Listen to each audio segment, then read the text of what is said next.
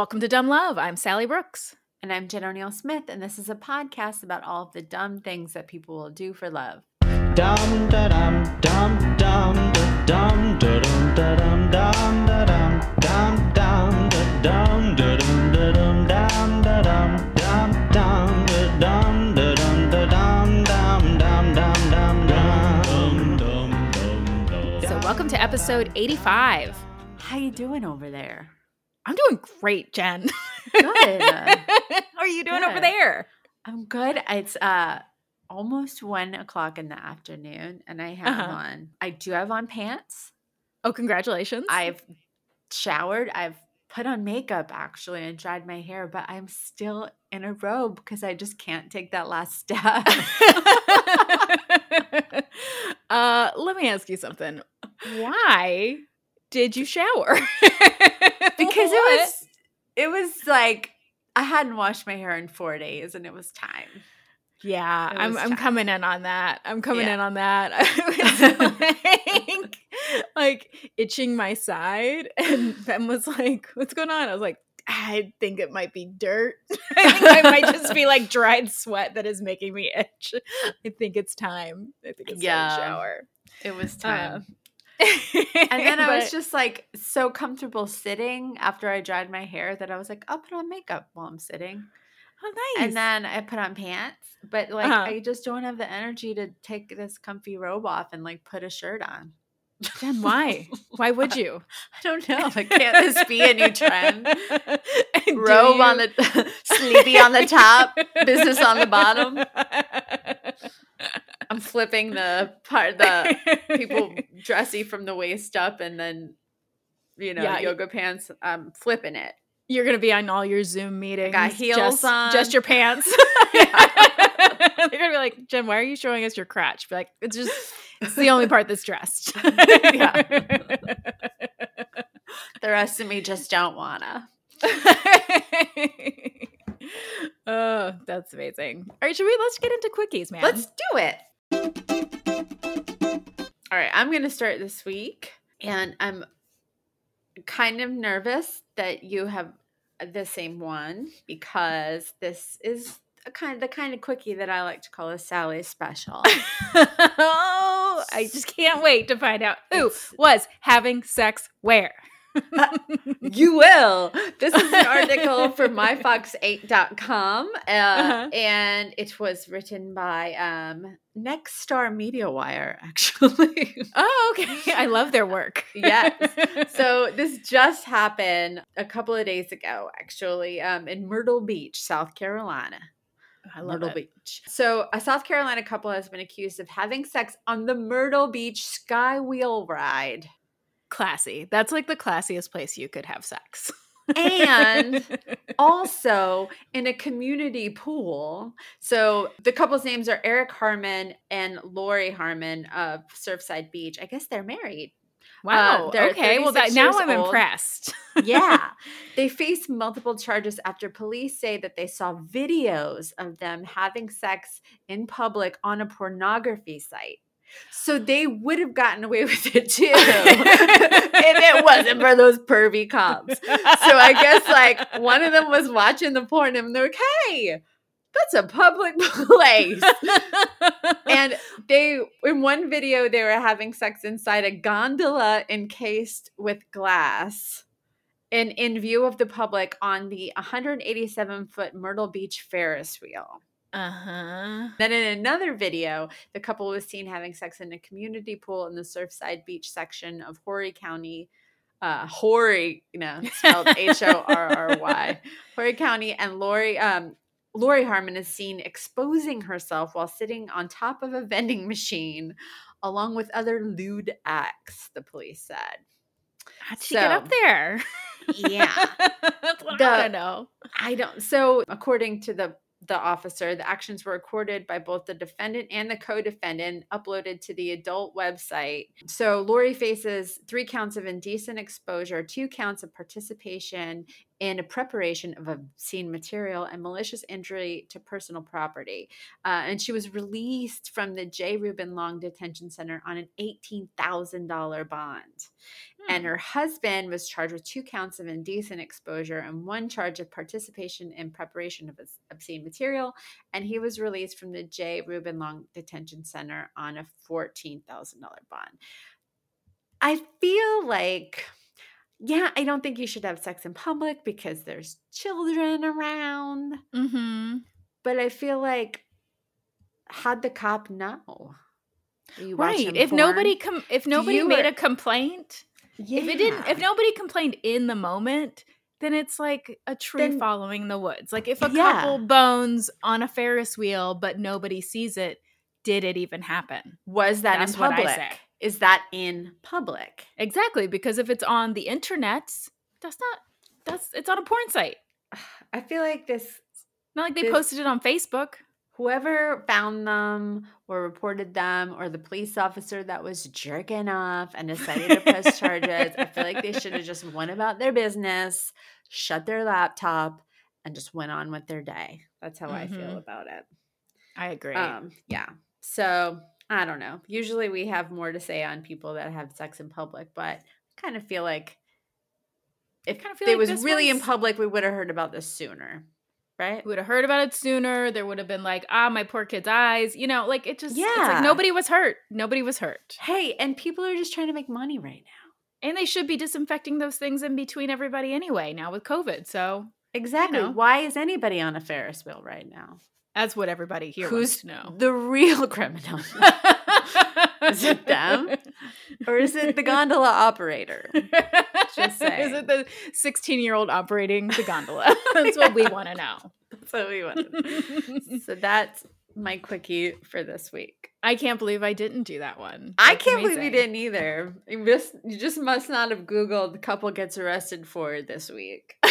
well, you know what? Because I think I did one of those last week, and I thought to myself, remember how Jen did that really great listicle and we had so much fun with it? I thought, I'm gonna find myself a good listicle.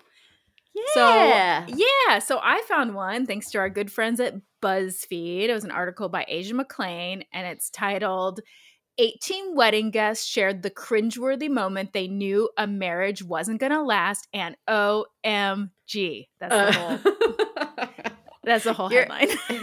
you pull that accent off very well. Thank you. Is it an accent and vernacular? You pull off that vernacular very well. Thank you. uh, O M J. there's it's like O dot dot dot M dot dot dot G. Okay. Let's. So I'm just gonna share, of course, some top ones, but you can go read them all, all 18, over at BuzzFeed. Uh, okay, so this is from Lunaly212. They say, I went to a wedding as a plus one with my gay male friend. Well, when the pastor asked if anyone had a reason why the couple shouldn't be married, my friend leaned over and whispered to me, Does doing the groom in the coat closet earlier count? You could have hit my jaw, hit the ah. floor. Do you think that's Oh true? I feel like that's too cutesy to be true. Like too convenient, but maybe. Maybe. Maybe. I don't know, Lunaly 212. Okay. this from this one's from Patty Godbold on face from Facebook. She said, At a wedding I attended, the bride showed up an hour late, hammered, and hop danced her way down the aisle, which my God, you love to be at that wedding? Said, then the unity candle. Not if she was an hour late. That shit pisses me off. Nobody wants to sit in that room for like an hour plus waiting for the wedding to start. That's true. That's true. But I mean, I would like to see the hop dance, but Is that she said then the I like unity see the candle hop dance on time. on time, on time hop Yeah. dance. On time, you're right. Um, the unity candle accidentally blew out during the ceremony, and she giggled and yelled to the back of the room, "That's not a good sign." Like this, this bride sounds like a blast. I think Yeah, I mean, I'm sorry for her wedding, but okay. So this is by another one by Eve B, four four four seven B three zero D two. You know her? She sounds familiar. Yeah. Said, I knew it wasn't going to last when after the groom said I do, he asked the bride if she was going to stop breaking his balls now. Oh my god, that's so Ugh, annoying. I it's bet he so was just like annoying. showing off for his friends. Oh, yeah. Yeah. Yeah. Oh Yeah. my I God, just, I'm like, yeah. I can 100% picture that guy. Yeah. Very Okay. annoying. So this is from nobody, according to my notes. I was at a mm-hmm. wedding in which the bride got so sloshed that she fell down a few stairs, laughed until she started sobbing uncontrollably, then threw up on her dress. They lasted maybe two or three years before her husband found her in bed with her married coworker. Oh my god! Wow. Yeah. Okay, I went to a wedding where the mother of the groom said in her speech, What can I say about Amy? I got nothing. the mother of the bride. the mother of the groom. Oh, the mother of the groom. Oh, ay, ay. That's painful. that's Ugh. painful. Yeah. Also, I wish I was there. Um, Yeah. okay. So this is my last one. This Okay. is I was at a former friend's wedding when the bride, who had been a complete bridezilla about every little detail, started yelling at a server about something minor, while her brand new husband turned to her and said, Why are you being such a bitch? And she responded by slapping him in the face on their wedding day. Oh was in my the- god. I know. He was in the army and deployed a few months later, and he was convinced that she was going to cheat on him. So he asked her to get his name tattooed right above her vagina. Oh my god. in the end, they were married for a few years and had a kid before she found out that he had been cheating on her since they started dating. Whoa. Yeah. Oh, Everybody sound like sucks in that story. mess. Yeah. Yeah. Have I told you how I think I may have ta- talked about this on the podcast before, but that there was this, there were these girls in high school who I, I would say quote unquote bullied me, but they would like, This fucking bitches and I'll kill them. thank you. I mean, I, here's the thing is that I didn't know about it because they had like a, a, a code name for me and they would like talk I'm about so me pissed right now. I in front of me. it's okay. they were okay. jealous. They were jealous. They were jealous. Oh my god.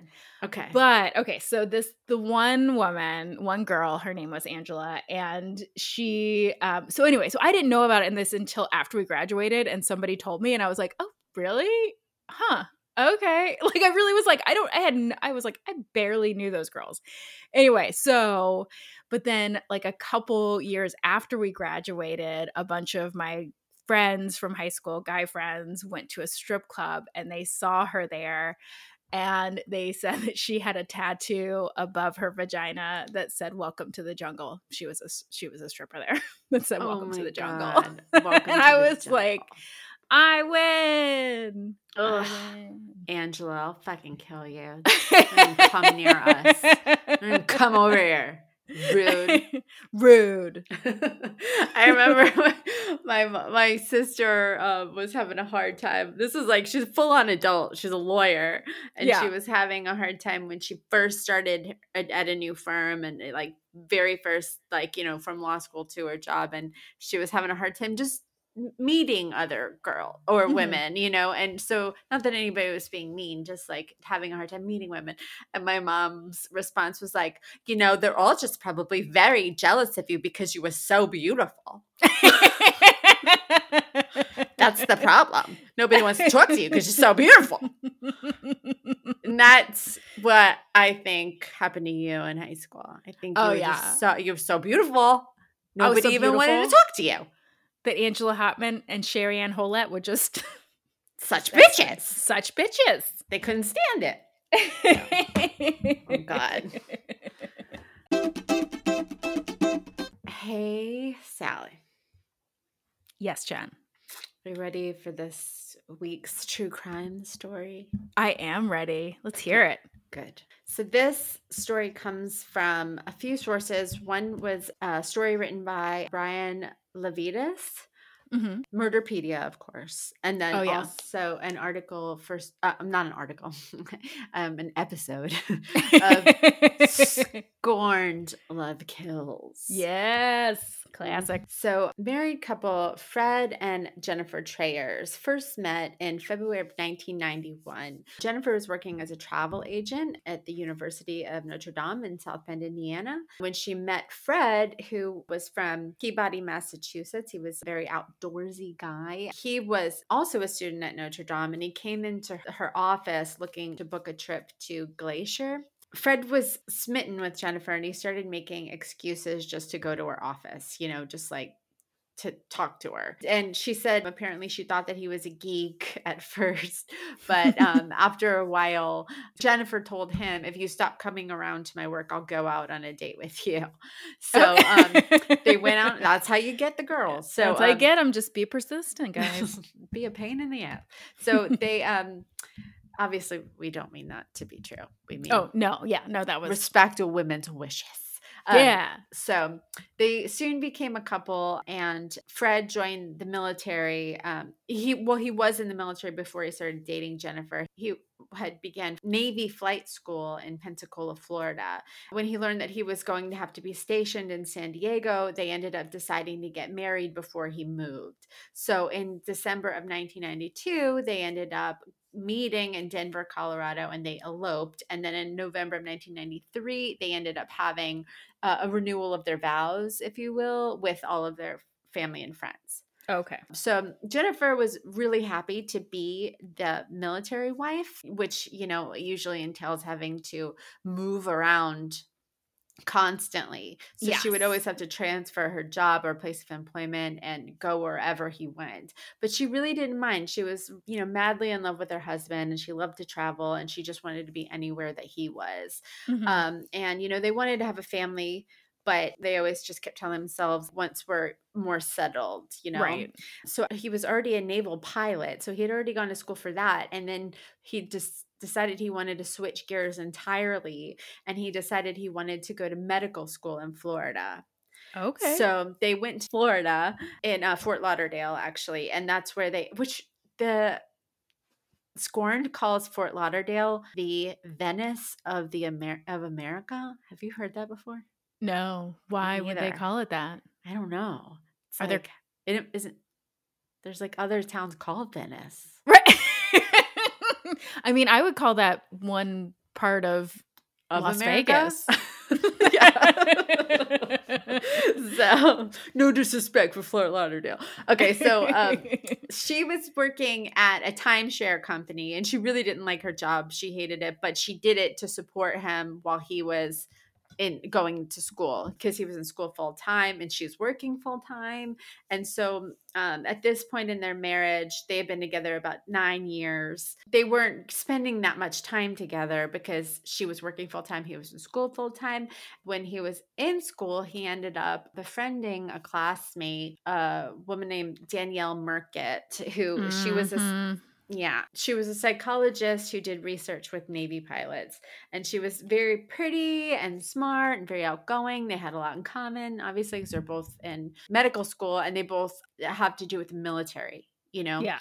But Danielle at first was a friend, became a friend to both Fred and Jennifer. So when she first started hanging out with Fred, you know, of course, it, it it's the right thing to do is to befriend the wife, you know, and, and Right. but then after a while, they just started hanging out a lot together alone. Too Mhm. much. Yeah. And um, so they were hanging out all the time, and he was acting very distant toward Jennifer. And then they ended up taking a week long hiking trip together to Wyoming, just the two of them. Wyoming is very far away from Florida, yeah. just the two of them. And Jennifer was like, Yeah, something doesn't feel right. Like, oh.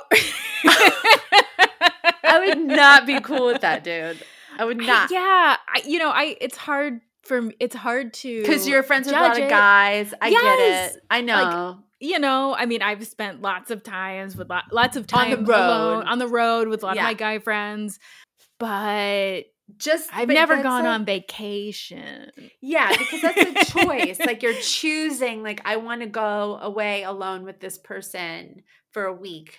Like Yeah. that's a choice you're making. But sometimes for work and for comedy and stuff, you don't have a choice. It's just like I'm booked with this person. We're gonna be in the same state, but you don't like I don't know. For me, I've never shared a hotel with just one dude. I've always it's always either been 10 people in one room. Right. or it's been like or I book something by my alone or I book something with another woman, you know? Yeah. I mean, I've done that. I've I've shared a hotel, I've shared condos with guys. I have done that quite a bit just as a necessity as a comedian. That's kind of just how it goes if you want to Right. be on the road. Yeah. Um but yeah, well, I mean maybe just also because we know where this story is going. Yeah. like, you know, it's like, ooh, just that- well, this story goes a lot of places. I'll yeah, I would have a hard time Um, if so- if Ben told me he wanted to take a week long vacation with a woman. Yeah. That would not I Yeah. wouldn't feel okay with that. So of course Yeah. she starts to question like whether or not they're having an affair. And she Mm-hmm. was so torn up about it because she was madly in love with Fred, with her husband. He was her entire world. Like, you know, she Yeah. followed him everywhere, was putting him through medical school. So she's very distraught. And so she starts to open up to a coworker whose name was Orville Webb about her suspicions about him having an Oh, affair. man. Yeah. And Uh-huh. so he was also married. So, you know, she thought that he could relate because he was uh, married, but they started getting lunch together and she would Mhm. confide in him about all of her marital problems. And then after a while, the lunches turned into more. And then they ended up having um, a passionate kiss. Uh-huh. And then that turned into more. And they ended up sharing uh, sex at a hotel room. Sharing sex. and so basically they ended up they ended up having a full-on affair Yeah. um gotcha. so but um in early 2003 fred ends up getting a phone call from a random well i guess it's not a random person it's orville's wife she finds out about the affair and she tells fred all about the affair that orville and jennifer are having Yeah. but when Fred ends up confronting Jennifer, you know, she expected him to blow up at her or be a- mad, but he just started crying because he blamed himself. He said it was his fault for not paying enough attention to her, you know, and that he was spending too much. He's he never admitted to having an affair with Uh-huh. Danielle, but he admitted that he was spending too much time with her yeah. and and so so they both break down and they cry and they apologize to each other and they resolve to work on their marriages so they cut off their relationships with Orville and Danielle and they decide that they're going to move to San Diego to fre- get a fresh start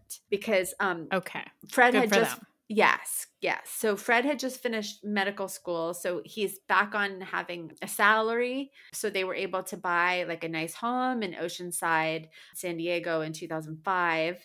And uh, Jennifer got a job at Pacific Western Bank, and she was very happy there. And then the couple renewed their um, wedding vows in 2007 to mark their 15th anniversary. So things were going really well for them. So Fred is a naval doctor at this point, and everything was going really well. And then about a year later, after their 15th anniversary, Fred gets an assignment working on a floating humanitarian hospital called the USS Mercy.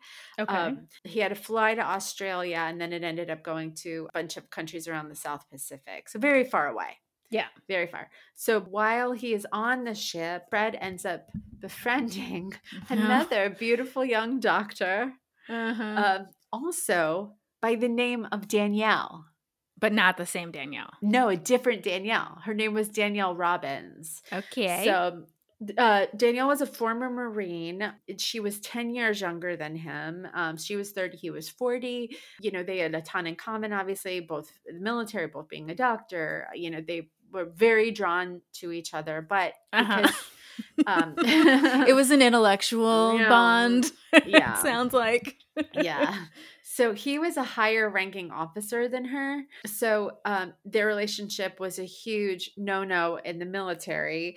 And then also because he was married, um, committing adultery in the military is considered a crime. Yeah. It's a, like a super double no no.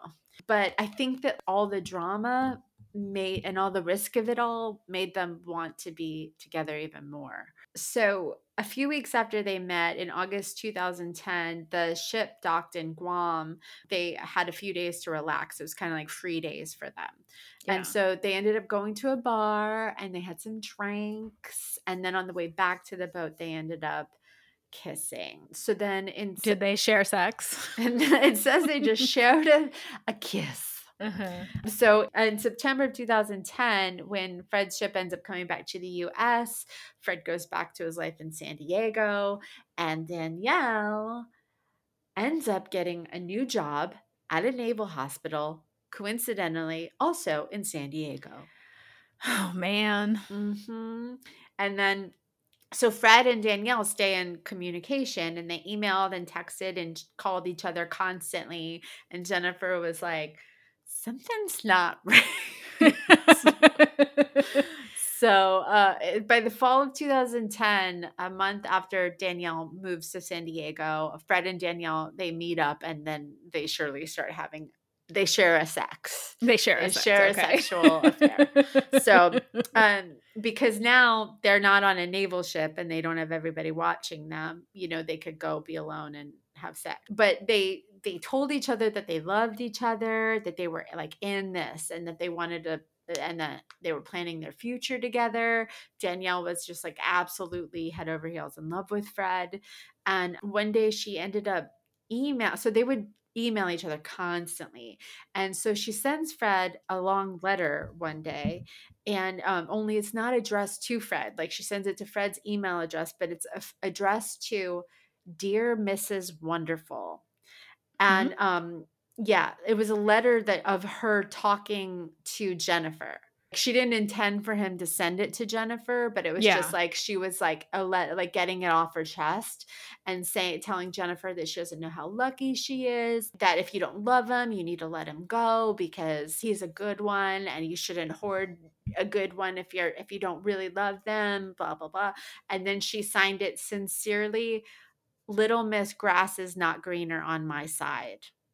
It's weird. And so anyway, and so you would Yeah. You'd think that Fred would be like, "You're crazy," and turn him off a little bit, but he was he loved it. He like loved how in love she was with him, you know.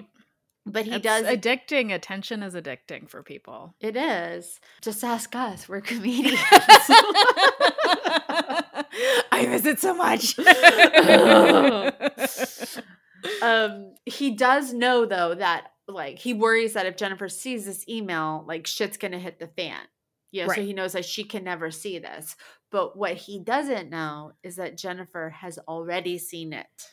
Because dun, dun, dun dun dun because she has installed spyware software on his computer and she had been reading all of their correspondence texts and emails and everything and of course she was devastated Right. but she she wouldn't she would like ask fred if he was cheating you know just are you? But she wouldn't say anything specific like are you having an affair with this woman named danielle? You know she would just be like you're not cheating are you? And then he would deny it. So then she just let it go and like wouldn't press it. But internally she was falling apart. Yeah. uh, apparently she lost a lot of weight wasn't eating wasn't sleeping just a mess. I mean that would kill anybody you know just to know like read Right. all of these emails and know that it's that your partner is doing this but they come And then also and- lying to your face. yeah so the affair went on for a while and danielle started to get impatient because she was waiting for him to leave jennifer but for some reason fred kept putting off leaving jennifer so he was playing both sides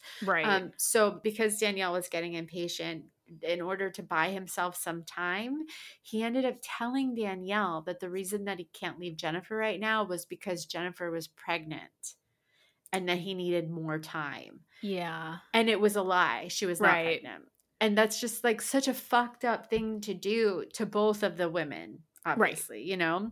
And could you imagine being Jennifer and reading that correspondence and being like, what? You told her I was fucking pregnant? Right. You know what I mean? Uh, on December 6th, 2010, around 6:30 a.m., one of Fred's coworkers ends up calling the San Diego Police Department because Fred hadn't shown up to work in 2 days. which was very unlike him. He was Yeah. known for like coming in early and staying late. And so when the police go to their home to do a wellness check, they end up looking in the windows. And when they look inside, they see both Fred and Jennifer lying on their bedroom floor covered in blood. Oh, I know. So they broke it. I know. I mean, what is it? It's a true crime story. I know, but it's sad. well, listen. I mean, it's still sad. It's still sad. Okay, okay. no matter okay. what, this is a sad story. Okay. Okay. So they broke into the house and it looked like both Fred and Jennifer had been killed, but then they see that Jennifer is actually still breathing. Okay. Yeah. So they call an ambulance and they rush her to the hospital. She was covered in blood and have uh, had several cuts on her arms and her chest and she was bleeding out and losing consciousness and but they were able to ask her like was there a fight you know and she nodded yes and then they asked her with who and she gestured towards Fred but Fred was deceased so he was killed by what looked like two stab wounds to the chest and Uh-huh. eight stab wounds to the back so when the police looked over the crime scene, they found two knives. One was a kitchen knife, and the other was this like military knife. There were no signs of forced entry or signs that anybody else was there, but they did find a manila envelope with all of Fred and Danielle's texts and emails printed out. So now they see like Okay. here's Danielle, you know, so who's this third person? Right. um and there you know could be many scenarios it could have been you know jennifer uh, killed fred because she was angry uh, you know fred could have been trying to kill jennifer or danielle could have killed the both tried to kill the both of them you know right. so the police tracked down Danielle and she admits that they had an affair, but she had an alibi. She was actually on the other side of the country, apparently at a parade with friends when he was killed. But she did hand over an email to him. And this email was an email that was sent from Jennifer to Danielle right before the murder. And the email was titled Mr. Wonderful and it read dear little miss grass is not greener on my side and then it went into like eight pages of rambling where she um, talks about the good and bad qualities of her husband she talks about their 18 year marriage she tells Danielle that their marriage was strong before they came into the picture. She said, We were getting along and trying hard to make it work. Then you come along, and all of a sudden, he's been miserable in the relationship for years and has wanted to end it a long time ago. Right. Um, she then talks about all of their Jennifer and Fred were having sex during their affair, you know, so she wanted her to know like of all the times that she was with her husband. And then she said, I will have the joy of knowing I got to spend quality time with him. I got to travel with him. I got to sleep with him. I got to hear him say, I love you softly in my ear while he's hugging me. I was the last person he was with.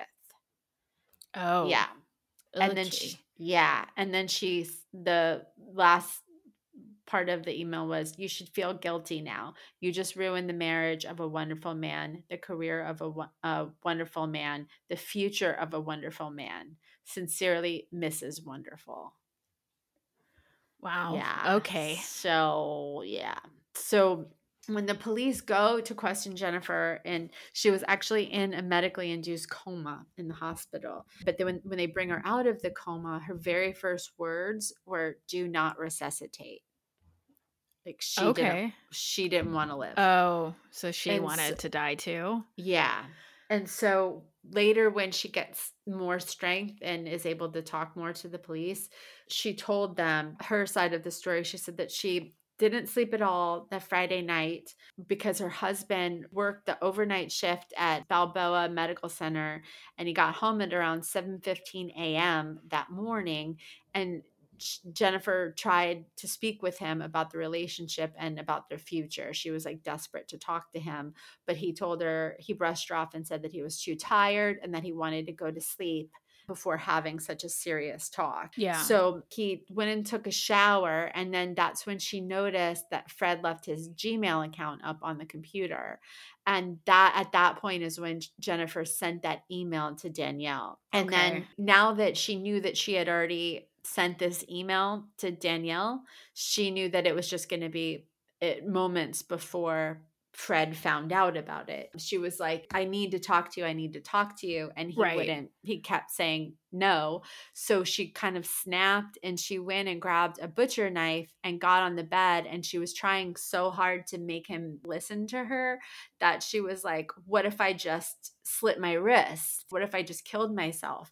And she was hoping that he was going to try to protect her and take the knife away or whatever. But apparent, according to her, she said that he started laughing and that he actually said, You know what? I have a better knife and then he went and got the Ka-Bar knife, which was that military knife, out of his yeah. nightstand and gave it to her and was like telling her, do it, kill yourself.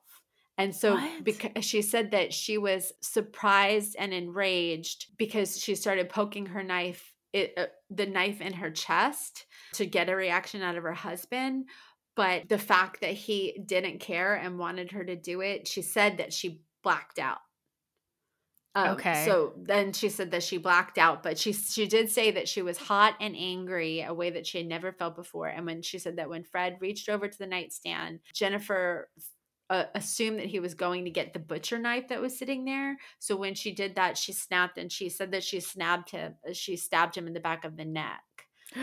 yeah. So, yeah. but she said that she doesn't remember anything else because she blacked out. But all in all, she stabbed him eleven times. So while in the hospital bed, they arraigned her and she was charged with the murder of her husband and she was held on a $2 million bail. Yeah. So I wish you could see my face. It's just like, oh, oh. I know, I know. So on January 23rd, 2012, in downtown San Diego, the murder trial of Jennifer Trayers began. The prosecution made the case that this was premeditated and calculated due to the email that she had sent and the fact that yeah. all of her wounds were not nearly as severe as his were. And also, he was stabbed in the back multiple times, and she only had like smaller cuts to the front of her body. Right. Um, and then the defense claimed that it was murder in uh, heat of the pa- um, in heat of passion. Yeah. And that uh, she was suicidal and she hoped that her husband would save her. And not when he not only didn't help her, but told her to do it, that she just completely snapped. And on the stand, Jennifer said, I thought I was going to kill myself and that he was going to be so upset that he would never want to be with anyone else. So Ugh. on I know. So on February 8th, 2012, after three days of deliberation, the jury returned a verdict and they found Jennifer guilty on of second degree murder for the killing of her husband Fred. She didn't show any emotion when they read the verdict, but according to her lawyer, she feels absolutely horrible about what happened to her husband because she still loves him to this day and she was sentenced and will spend no less than 16 years. And she is actually appealing the conviction. Really? And so, yeah, but it's it's just tragic all around, you know, yeah. for everyone. Of course, like he was a cheater, but he didn't deserve to die. But right. I do feel for her. I feel like she was just you know, gaslit and taken advantage of and just beaten down I mean, she also had an affair. I mean, right? It's just it's none. It's just just get a divorce.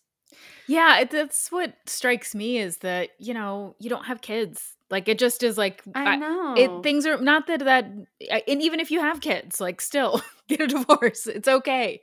Kids are fine. Yeah. But I just you know it's like I uh, it's it's hard to understand why why you wouldn't. But I also I you know it's it's a, that's sad. That's sad, Jen. I'm sorry. I, it's true crime. It's sad. It's sad. Sorry, guys. That's sorry. what you're signing up for. what are you guys thinking? we blame you. We blame you. Um, what you want. hey, Jen. Hey, Sally. Are you ready for a love story? Sure. I'm super excited about this one. Okay, I got my information from interviews on NPR's All Things Considered and StoryCorps, from nice. The Atlantic by Edward Isaac Dovere, from three Washington Post articles by Donna Owens, Aaron Haynes, and Gillian Brockell, CNN article by Haley Byrd, and a Post and Courier article by Jamie Lovegrove. Nice. Okay, so I think like you, I am uh I'm still riding pretty high on the inauguration. This is Friday. Yeah. We're recording. The inauguration was Wednesday. And since I already told the story of now president, and Dr. Jill Biden two weeks ago. This week, I am going to tell the story of the couple who many credit with Biden getting the Democratic nomination in the first place. So today I'm going to do the love story of Representative James Clyburn and his late wife, Dr. Emily England Clyburn. Nice. Okay, so James Clyburn was 12 years old when he became the president of the local NAACP youth chapter in his hometown of Sumter, South Carolina. Sumter was actually the town over from Summerton, which was the court case that became Brown versus Board of Education. So in 1957, he enrolled in South Carolina State College, which is a historically black college in Orangeburg, South Carolina. There, he helped build the local chapter of the Congress of Racial Equality, which was an interracial group that organized the freedom fighters. So he was very involved in the civil rights movement. And in February of 1960, he and some other leaders at his college organized one of the first sit ins in South Carolina. This was right after the very first one in North Carolina. And so at this one in February of 1960, there were more than 2,000 participants. They were mostly college students, including this petite, pretty student named Emily England, who was from Moncks Corner, South Carolina. And she too was a civil rights activist. When she was a kid, she said, we had to walk to school while other kids rode the buses, which we paid for with our tax dollars, and they threw stuff at us. Oh, God. Over 300 people were jailed at that sit in, and the leaders, including James Clyburn, were separated from the rest of the people who were arrested. And so when everyone else got let out of jail, the leaders were kept there. And so the students who had been released went to the cafeteria to get food, and they came back to the jail to wait for the leaders to be left out. And so when they were, James was walking out of the jail and he was approached by Emily, who was holding a hamburger. And James says, So I reached for the hamburger and she pulled it back, broke it in half. She had half the hamburger, gave me the other half. And then he Aww. says, I was so grateful that for that half a hamburger, I married her 18 months later. Aww. So their first daughter, Mignon Clyburn, was born in 1962, and they went on to have two more daughters, Jennifer and Angela. They moved to Charleston, where James worked as a history teacher and Emily worked as a school librarian, and they continue their work as leaders in South Carolina's civil, right, civil rights movement. James thought of their meeting as an act of faith. He acts of fate. He thought it was like just this random meeting. But then on their 10th wedding anniversary, Emily actually told him differently. So they were having this party with some of their friends who had also been arrested on that day in 1960. And James says to his friends, he says, Guys, we were very fortunate. We made such good, great choices for spouses. And he said, I'm waxing eloquently. You know, there was a little Jack Daniels contributing to that. And then Emily stood in the doorway and she said, That's what you think. And then he said she told him the rest of the story. So apparently, before they had even had that chance meeting, one day she was looking out of her dorm window with her roommate and she saw him walking across campus and he wasn't alone. He was walking with his girlfriend at the time. And Emily said to her roommate, they don't make a good couple. He's going to be my husband. And then she laid out her plan to meet him. And James said, for the first of countless times over the years to come, Emily proved to be right. So weeks later, they both just happened, in quotes, to be to get arrested at the same sit-in but Emily oh, knew wow. he was going to be there. So she had had his, her eye on him. Oh, um, that is so funny. I know. It's really, it's very sweet. So he, the couple actually spent their wedding night at Harlem's historic Hotel Theresa, which was known for housing black celebrities like Lena Horne, Duke Ellington, Dorothy Dandridge, and Sugar Ray Robinson. And in his book, James Clyburn wrote, Someday I thought to myself, they may well remember that Jim and Emily Clyburn spent their wedding night there as well. So he became in 19 by 1971 mm-hmm. he was the highest ranking black advisor to a South Carolina governor. And one night after he gave this big speech in Charleston he got into the car with Emily for this 2-hour drive home to Columbia. And he finally she was very quiet and he asked what she thought of the speech. He was like I thought it was great you know so he's like what did you think and she said I just wonder when you're going to stop talking about the problems of South Carolina and start doing something Oh, wow. And, I know. And so, with her urging, James Clyburn finally decided to run for the South Carolina House of Representatives in 1970. He was called actually on the night of the election, he was called the winner by 500 votes. But then at 3:30 in the morning, he was told that they had actually gotten it wrong. He was not the winner, but he had actually lost by 500 votes. So he told his granddaughter on StoryCorps in 2007, he said, In 1978, I ran for Secretary of State and lost. Eight years later, in 1986, I ran for Sec- Secretary of State again and lost. And more than one person said to me, Well, that's your third strike. What are you going to do next? And I always said, Three strikes may be an out in baseball, but life is not baseball. And so in 1992, I ran for the United States Congress, and this time I won. I don't know. There was just something that just kept telling me you have to stick this out. And you know, we have a state seal in South Carolina, and the Latin phrase on the seal says the translation is, While I breathe, I hope. And I always felt that there's hope. And so I've never given up. So while while James was working in the public eye, Emily was pursuing her own career. She got her undergraduate degree at South Carolina State University and then her master's in librarianship in 1977. And during her career, she established the library program um, at two middle schools in Columbia, South Carolina. She was also the head medical librarian at the Charleston Naval Academy and the Veterans Administration Hospital in Columbia. And and they both they relocated relocated several times from Columbia to Charleston for her job. So it just like kind of goes to show that even in even in a day when women's career always took a back seat, her career never took a back seat. She yeah, retired. It really just makes you well, it makes me be like, what am I doing with my life? Oh my god! Like the how much she's ac- she accomplished. It's I know. Insane. I know. Both of them. I can't right? even take my robe off. it's a pandemic. It's a pandemic. so she retired in 1994 shortly after James was elected to Congress, and everyone who worked with her or knew her knew her as Ms. Emily or Dr. M. She raised tens of thousands of dollars to help prospective students afford college.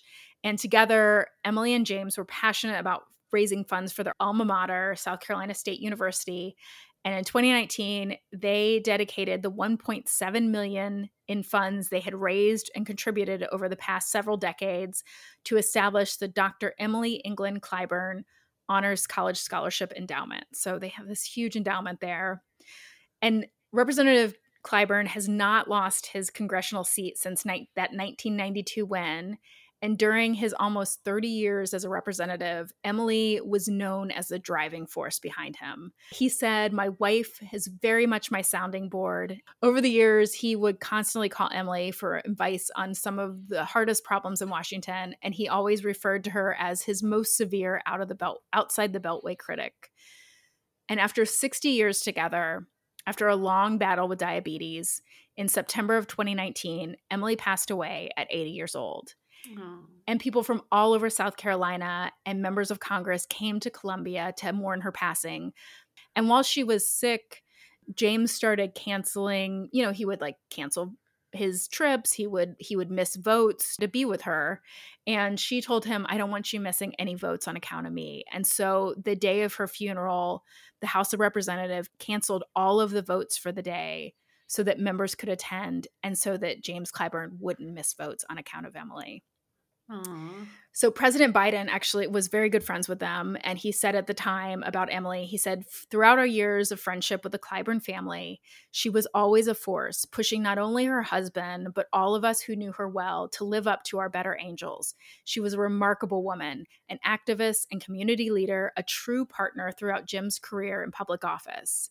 And Nancy Pelosi said, for us in the House, she was not only a gentle lady, she was a strategic thinker. She said that a common thing among lawmakers during tense debates would be, well, what does Ms. Emily think? And Jamie Harrison, who is now the head of the Democratic National committee said of Emily, Emily and James, said he's this powerful figure in politics, not just in South Carolina, but in the nation. But Emily Clyburn didn't care. He was still Clyburn. She was going to tell Clyburn exactly what she thought and how he messed up this time and what he needed to do next time to make it better. But even when she was tough, he said that was just part of the love. It was all out of love. So Emily's legacy is instilled in her children, who she raised to be involved in community service. And they've all followed in their parents' footsteps in one way or another. Their oldest daughter, Mignon, served as a commissioner for the FCC under Obama. The youngest, Angela, is the political director for the South Carolina Democratic Party. Their daughter, Jennifer, is director of the Center for the Education and Equity of African American Students at the University of South Carolina, and she taught public school for 25 years. And Jennifer remembers having to bring home her voter registration card before she could go out to a party after she turned 18. And she said that her their mother, she said, instilled in us the importance of voting, of making a decision, and that once you make that decision to stick with it. But she also told us if there's something you don't like, do something about it.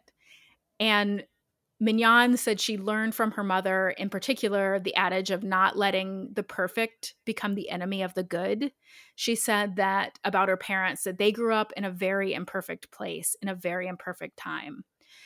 And the family is super close with they mostly live on the same street in Columbia in Columbia, South Carolina. And until COVID, the whole family would go every time there was a vote, they would go together to vote and then they would all go to breakfast. So, James Clyburn, as you probably know, is one of the top ranking Democrats in Congress. And Obama said that James Clyburn was a person who, when he talked, the entire Congress listened. And so his endorsement has been incredibly important during presidential races. He knew that he personally would be voting for Biden in the primary, but he wasn't sure if he should make a public endorsement. He told NPR, he said, I did wrestle with whether or not I should be public or whether or not to publicly endorse simply because I did not feel I should impose that on my constituents. But he said that right before the South Carolina primary, he went to a funeral service for his accountant, who was a good friend. And he said, and when I got to the service, I was there a bit early and I walked around the church speaking to people. And a rather elderly African American woman was sitting on the front bench of the church. She called me over to her, just sort of beckoned me. She didn't say a word. And when I went over to her, she said to me, People in this community want to hear from you. But if you don't think you want anybody to hear you, please just lean down and whisper in my ear and tell me who you're voting for. Aww. And he said, when she said that to me, I don't know, it brought tears to me. And I decided I'm going to go public as soon as the debate is over. And although Emily Clyburn had died in September of 2019, she had made her preference for her Democratic candidate known in June. She was for Biden.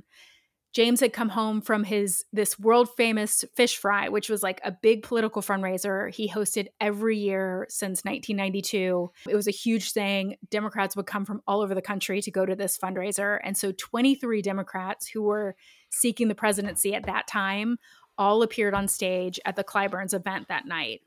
And Emily said afterwards, she said, Well, I know it's a big crowd and I know we've got good friends running, but our best hope for defeating Trump is Joe Biden. So, Representative Clyburn told NPR that Emily had loved Joe Biden, and it's all because she could relate to his background. She said she could relate to his experiences, and the Bidens and the Clyburns had been friends for a long time. So, when Clyburn did give his endorsement, he spoke of his late wife, Emily. He talked about how they had met as students at South Carolina State after both were arrested at the civil rights demonstration, and about how they had a marriage that lasted 58 years.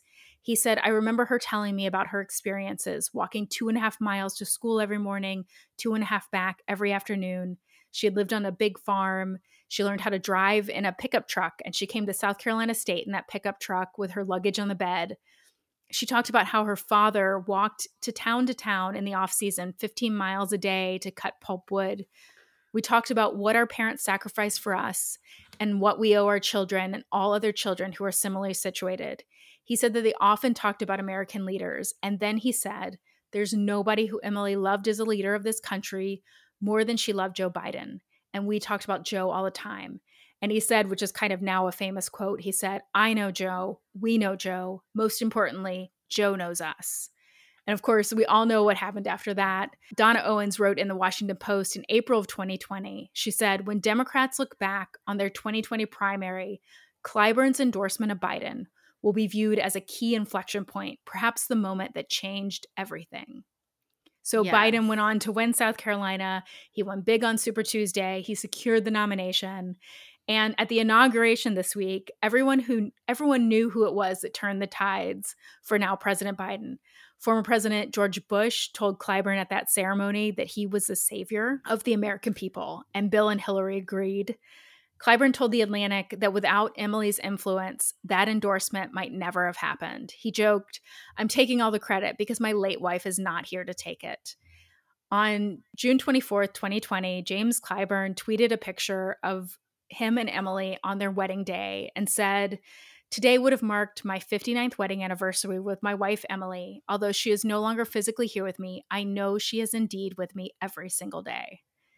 And of Aww. course, we'll post that picture because it's adorable. Yeah, I want to see it. So that's my love story. Oh, I love that love story. I know. What it, it does make me feel like, man, people can do a lot with their lives. A lot. if they just stop watching Bravo. I hope my friends, things uh, you can do. we were talking to uh, our friend Stephen Carlene last night, and and we because we Ben and I just started watching Letterkenny. Have you watched that? No, I've heard it's really funny. I, I, tried watching a little bit of it and I wasn't into it, but maybe I should try again. Try it. Try again. I think. Well, okay. I, I, can see how you might not like it. It's. I think it's very funny. It really helps if you watch it with um, subtitles on because it oh. is like oh. so quick and it was hard to to follow along. But anyway, we're asking my friend Steve if he watched it, and he was like, "I haven't watched any TV since like in like five years." Like really? he's not. I mean, he watches sports, but he's not watched like TV shows. And I was like, "What do you?" are you just like being productive? What do you do with your time? what do you do at night? Do you just think? What's what? I was like so good. I was like, what is happening? well, I feel like we're, uh, we're watching so much TV and movies right now during the quarantine that I almost like don't even feel like I like I want to watch movies or no. TV I'm with anymore. you. Like, I know. I'm, just it's, don't want to. It's like we. What do I do? We smoke the whole whole pack of Netflix. Exactly. we don't want any more Netflix. I don't want it anymore. I know. I love it. Should we get into uh, something dumb and something we love? Yes, do it. Okay. So, for something I love, obviously, um, you know, this week was the inauguration very very exciting very hopeful. I feel good about it. Yeah. Um i guess so i just want to of course that but now to talk about stupid stuff. Um i uh something dumb i guess dumb is that i'm like you know with the quarantine uh, you know I've felt like in a rut as far as like I just said, I don't really even want to watch movies. I've been doing the same workout over like I just like walk and do yoga, walk and do and like I don't even enjoy like I walk the same path like every day and I'm over it.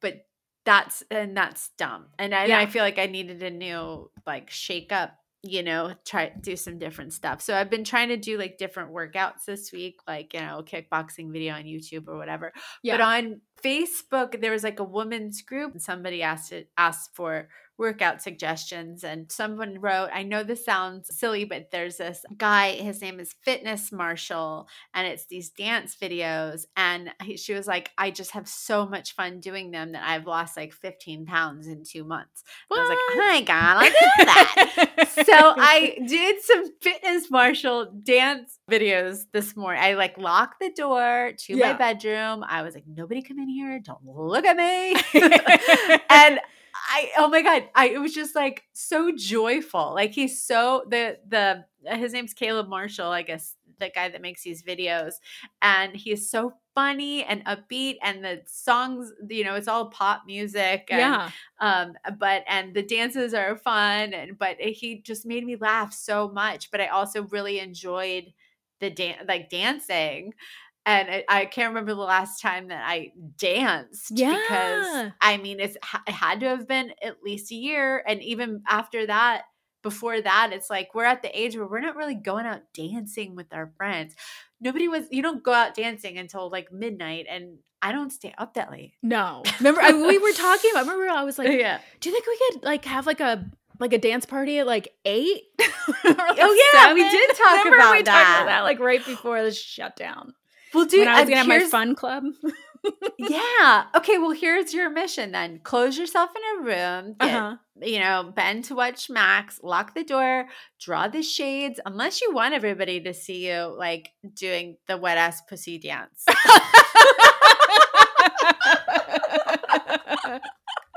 then open your blinds. but um but I I like so the, the videos are like each video is a song, I guess, uh, but you can just they roll into each other. So you can just keep going as long as you want to. And before I knew it, I felt like I, like I was just having a good time. I had I could have kept going for forever and it was already like almost an hour by the time I looked at my phone and I just had the best time and I, I sweat so much and I just was like beaming, smiling because it was just so joyful. That's so fun. So, I'm gonna do that for dude, my Do it. Workout today. Love Do that. it. I'm gonna do it. Yeah. I'm I gonna. also want to say I, I haven't done this, but I have two friends, Kristen. You guys have heard me talk about her on the podcast, and my friend Kate.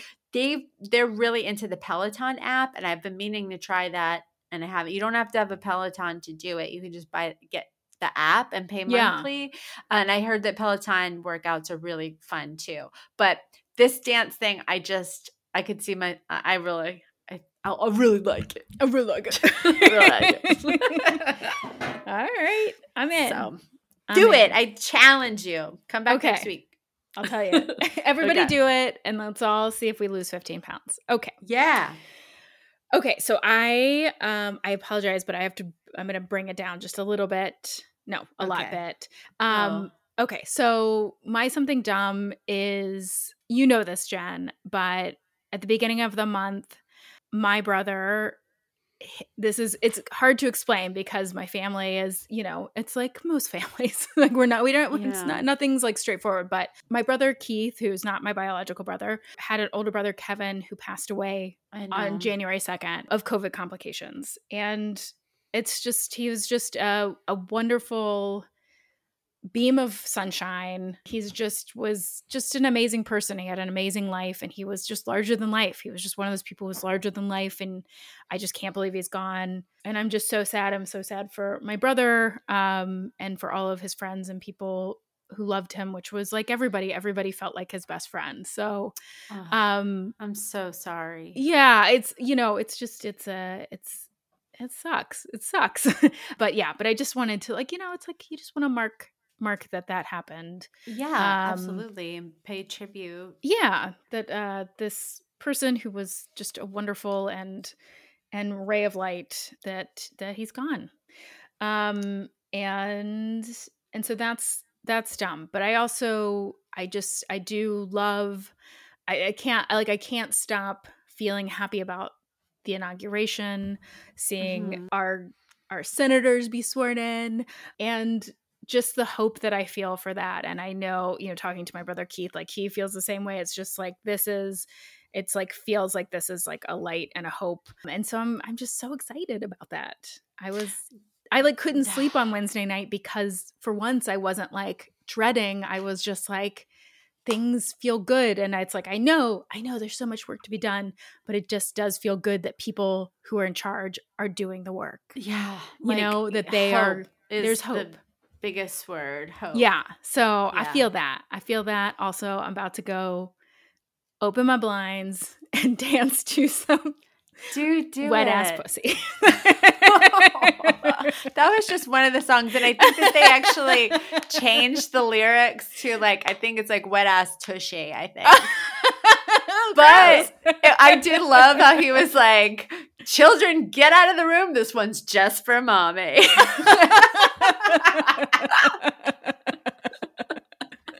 I just, I really love this instructor so much. He was so fun. But Wow. um, yeah, That's exciting. That's awesome. Do Uh, all right. Well, we All did it. guys. You Yeah. guys, uh, I hope you guys had a great week. I hope you're having a great week. Hit us up. Email us at dumblovepod at gmail.com. You can find us on Twitter, Facebook, Instagram, and what's that other thing? TikTok. TikTok. Uh, all Dumb Love Podcast. So thank you guys. We love you guys so much. Thank you guys so much for everything. And make sure to get out there safely with a mask on and do something dumb for love.